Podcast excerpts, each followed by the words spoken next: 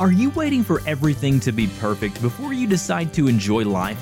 Stop waiting. Start living. Welcome to Life in 22 Minutes with Scott and Becky McIntosh, where you will hear inspiring stories from imperfect people living life with courage, humor, and a whole lot of love, despite challenging circumstances, to bring hope to your heart and a smile to your face in only 22 minutes. Now, let's welcome the host of the show, Scott and Becky McIntosh. Hello, everyone. Welcome to Life in 22 Minutes. And sitting next to me is my co host, Scott. Hello, everybody. And he is my husband. That's the first time you've ever admitted that. we have a special guest today. He's a speaker friend of ours, Bill Humbert. His business is the recruiterguy.com. He is a recruiting consultant, a senior career transition consultant, and author of Recruiter Guy's Guide to Finding a Job. As a national recognized expert in both recruitment and in career transition, he is often called to speak. He's been married to for almost 44 years to his wife, Linda. And if you could see him. Life, Linda. Is that what I said? Yeah. Oh, to his mm-hmm. wife, Linda. and he was just doing the happy dance as I was saying that. No, that's great because she is my life. there you go. and we don't have to be perfect. We just keep on going. Right. They have two married daughters and two delightful granddaughters. Hey, I'm hearing a lot of twos there. And double two is 44. Is So, 44. wow. There's and our, four sisters. that's our number connection here. Wow. I don't know. Some people are crazy about numbers, not me. I know a little bit about you, Scott. I think that number two might be a little special. Yeah, two and 222. And yeah, yeah, that's awesome. We love it. Okay, Bill has a really unique story, and we want to dive into that. And I think it began in Washington, D.C. That's correct. Back in uh, April of 1969, I was reading the Washington Post and I saw an ad from Greyhound. Greyhound advertised that they would take you from Washington to D.C. all the way to L.A. in five days. Now, why were you in D.C.? Were you there on holiday, on vacation, or? No, I was born nine blocks from the White House, so I'm a true native. Wow. What was it like before we even dive into the what you're leading up to? What was it like growing up in Washington D.C.? You know, the 50s and 60s, DC was a great place to grow up. It was safe. Uh, when I was seven, a friend of mine and I walked a mile to the district line. We were in Maryland, and we caught the K4 bus, took it down to Georgia Avenue, transferred to another bus, took it down to Griffith Stadium, watched the Washington Senators play. Oh, wow. that summer, And you were how old? I was seven years old. Oh Wow. my goodness. So it was, you know, it was a different time, different place, and it was a delightful place to grow up. All right, so now let's jump to what did you say? 1969. 69. Yes. I was six years old. Wow. you don't. She looks like she's only in her 30s. Oh, I Oh, know it. yeah. I know it. But I look a lot older, and I was, uh, I'd be eight years old. And when I read the ad, I thought, well, if Greyhound can do it, so can I. And that's when I hit In on five days across country? in five days across country. Oh. And I didn't have a car. So you're not just jumping in your car and going, because I'm thinking, hey, well, if, yeah, of course, if a bus can do it, you can do it in a car. That's right. But no, I have a friend from South Boston, and he flew down the night before. And what we did is we set a goal to hitchhike from Washington, D.C. to Los Angeles in five days. And how old were you? 19. You were 19 years old and heading across the country. Yes. What did your mom say about this? Well, I was the oldest of seven kids, and I think mom and dad were more concerned about the example that I was setting than anything else. Was this a poor example or was this a good example? I'm thinking my dad was pretty sure it was a poor example. my mom, um, you know, it was their fault that I kind of want to go on this adventure. When I was nine years old, they gave me a book to read during the summer Tom Sawyer. Oh, no. That that was the wrong book. That was the wrong book. Talk about adventures. Adventures. And so I just decided that I would uh, go on an adventure. And Jack had already hitchhiked all the way to Colorado, so he kind of knew the ropes. And what I did was I supplied what it took to meet the goals. So your listeners can't see it, but this is one of the original signs we created for going across country. There was one for LA that was like this. We're going to take a picture of this and put it in our show notes. So it just has, it says Frisco, we're from Wash, D.C. Yes. And it says, yeah, Frisco. So, I mean, it doesn't even like get centered. You ran out of room and you had to put I that did. la- last Uh, that- little, oh. That's right. Uh, you know, I wasn't a graphic designer. What can I say? It's on fluorescent orange poster board and fluorescent yellow uh, paint. exactly. So I wanted to be at the bottom. seen. I wanted to be seen. Smart. And oh yeah, on the back is is my journal. Wow. From the So part of- written on the back, yeah, is the journal for the day and where you headed. My goodness. Okay, we're going to take a picture of that and put it in our show notes. That is awesome. So, your parents are a little bit struggling with this going across the country. My dad was really, really upset with me. Yeah. Really upset.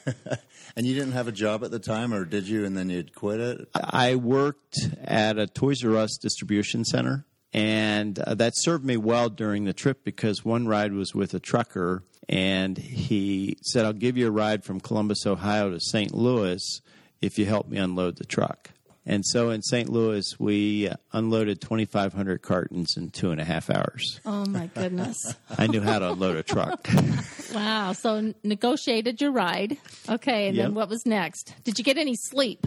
Oh, yeah, yeah, we, you know, You slept between. as you rode, Yep. But when you got to your destination, it sounded like then you were ha- having to hurry to your next destination. Well, you know, when you set goals, you have to make specific goals and then make it challenging. So that's part of the hurry. And but it has to be attainable. You know, you have to think, well, you know, I can do this. So I created a word, scamps, and the S stands for specific and the strategy. And what we decided we would do is hitchhike out of DC on Interstate 70 and follow that as far as we could. And then from there, we'd make decisions which direction we would go. Probably south because we were going to Los Angeles.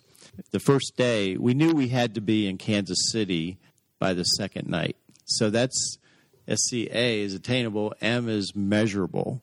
And so we knew we had to be two nights into the trip, we had to be in Kansas City, and that's exactly where we were. And I thought, wow, if we can make it to here in two days, we've got a real shot making all the way across country. The next day, we got two or three rides, got just north of Wichita, Kansas, and a couple driving a car pulling a U-Haul had Iowa plates on it, stopped. And they said, We're moving to Huntington Beach, California. Do you want to ride? Wow. We made it in five days. Oh, that is awesome. I have picked up a lot of hitchhikers. I, I've gone to Montana and I picked up a hitchhiker in Ogden and took him all the way to Dillon, Montana. Wow. And, and then on the way home, did the same thing. As soon as I left, there was a guy hitchhiking south, and Yep. I picked him up and brought him all the way home. And there's times where it's nice to have the company, and other times you're sitting there thinking, ah, "I wish I was just by myself." Right. Yeah. Yeah. Didn't have to carry on a conversation with somebody I don't know. Right. And so, how was that going with all these new people and meeting new people? I mean, I'm sure it's fun and exciting for a minute, and then pretty soon you're getting tired, and you're like, "Oh, do I just fall asleep in front of these people, or or how do I do this?" Well, usually we only slept when they stopped. There have been many places that I've slept that are really interesting, you know, like on the shoulder next to a interstate ramp in Kansas City. Uh, I've slept next to the uh, swimming pool at the Holiday Inn in downtown Amarillo.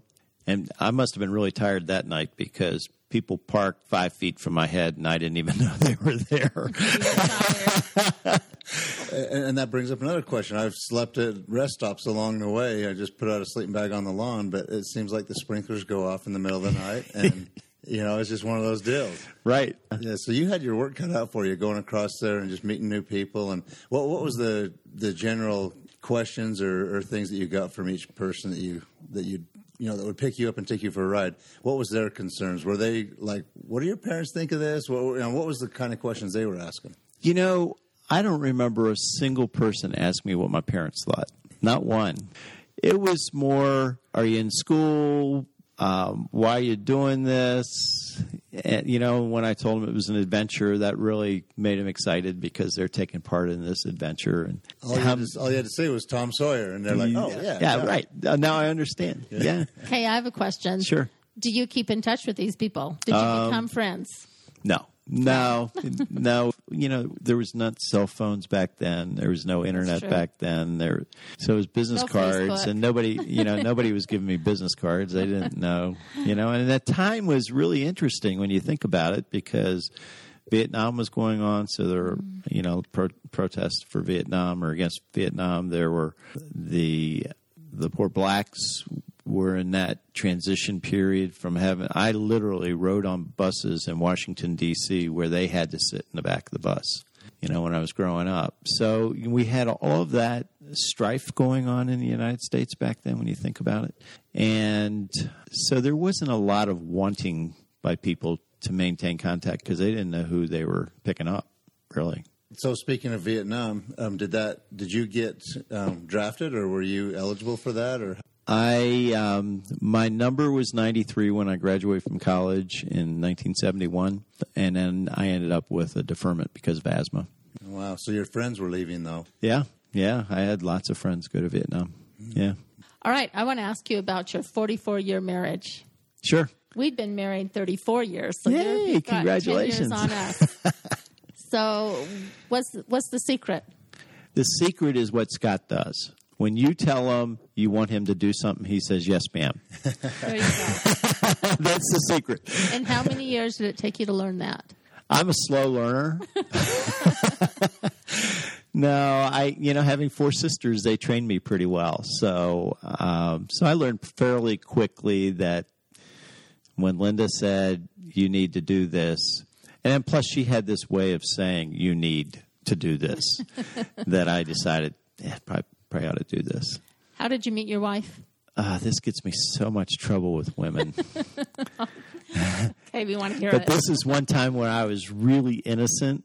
I was dating her best girlfriend. Uh, I was going to school in Worcester, Massachusetts. Her best girlfriend invited me to East Aurora, New York, to spend Easter vacation. So this was senior year of college, and I hitchhiked from Worcester to Buffalo. And her best friend Kim was t- she was taking me around, introducing me to all of her friends, and so she introduced me to Linda.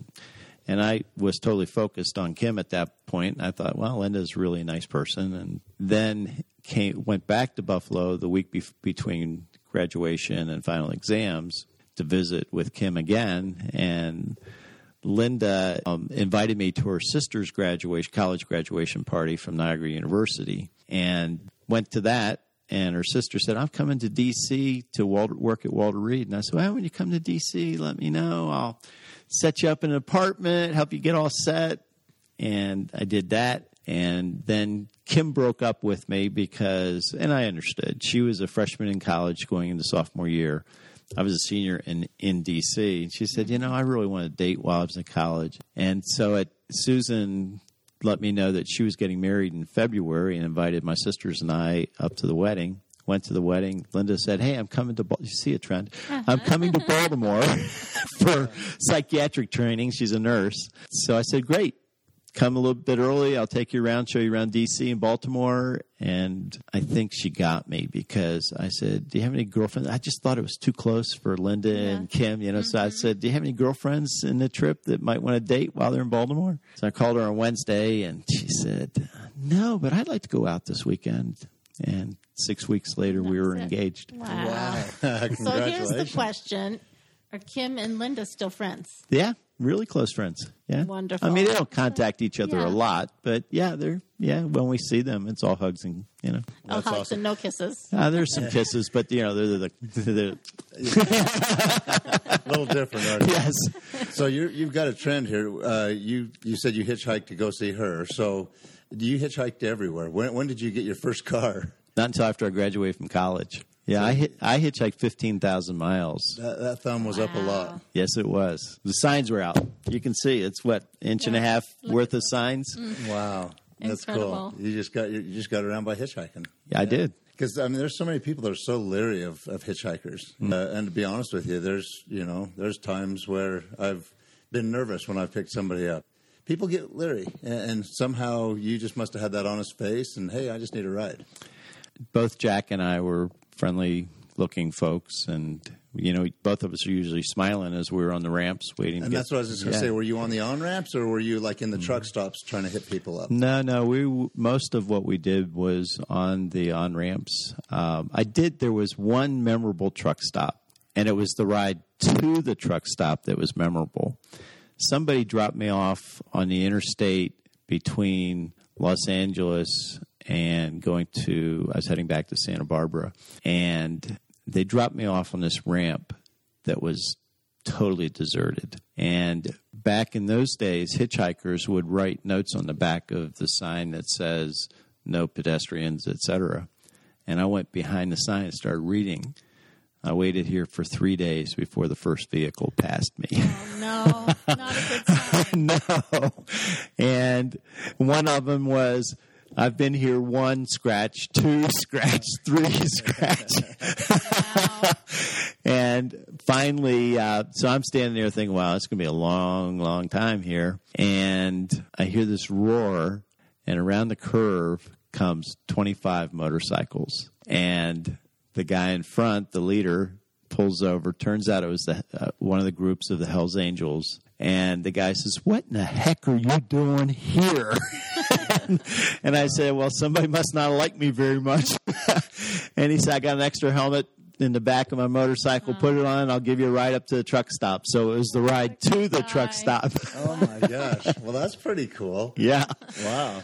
Let me ask you this before we move on to your goal setting. Or do you pick up hitchhikers now?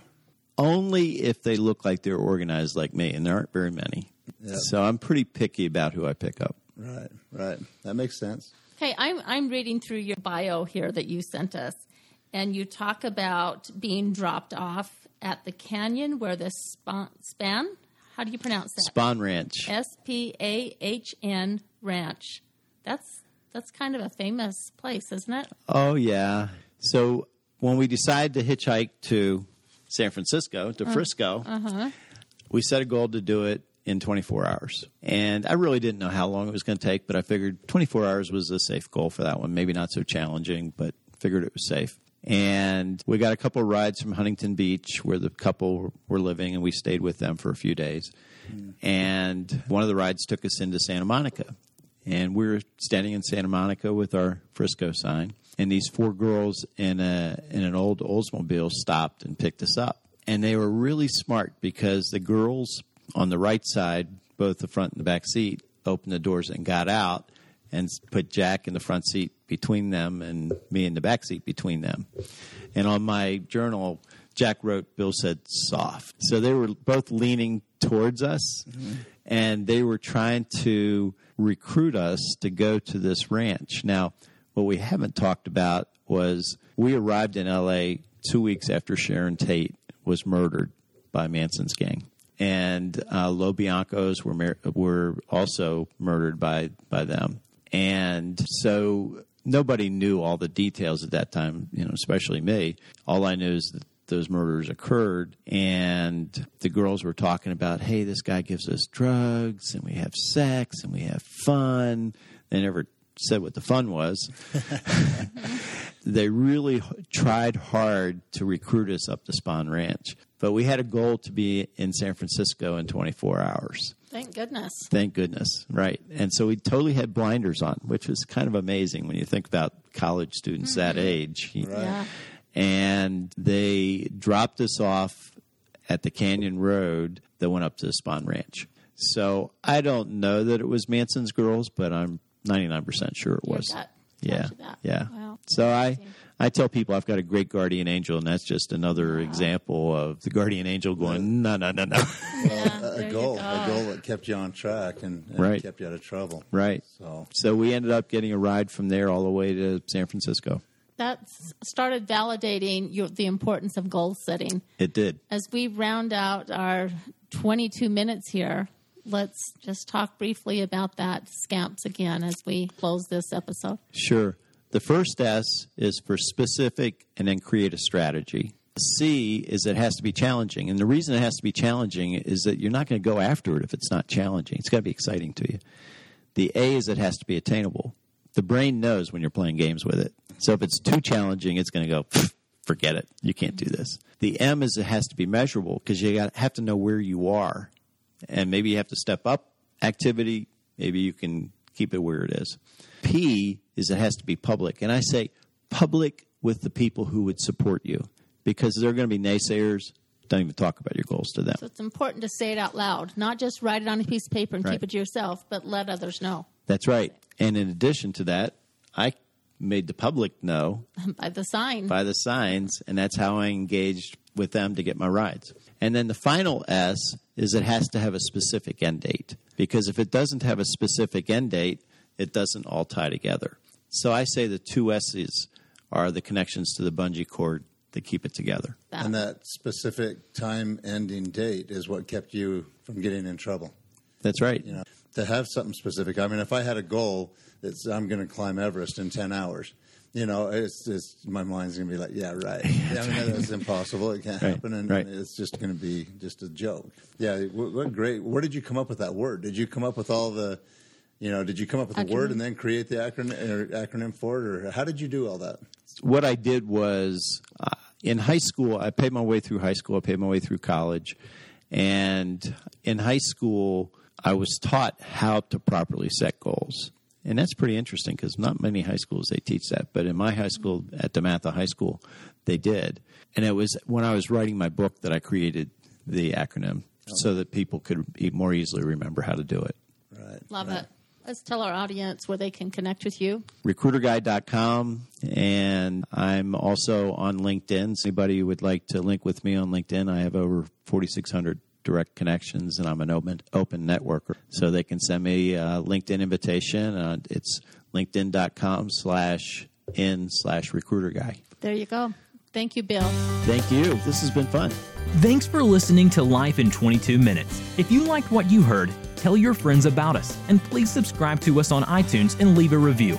Your review will help us to broaden our audience. Until next time, don't wait for things to be perfect. Get out there and live life with courage, humor, and a whole lot of love.